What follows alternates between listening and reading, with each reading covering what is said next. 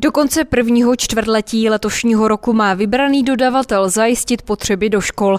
Podle města je smyslem projektu hlavně poskytnout dívkám pocit jistoty a tím i případně zlepšit jejich duševní zdraví. Z Ostravy Natálie Flejžíková, Český rozhlas.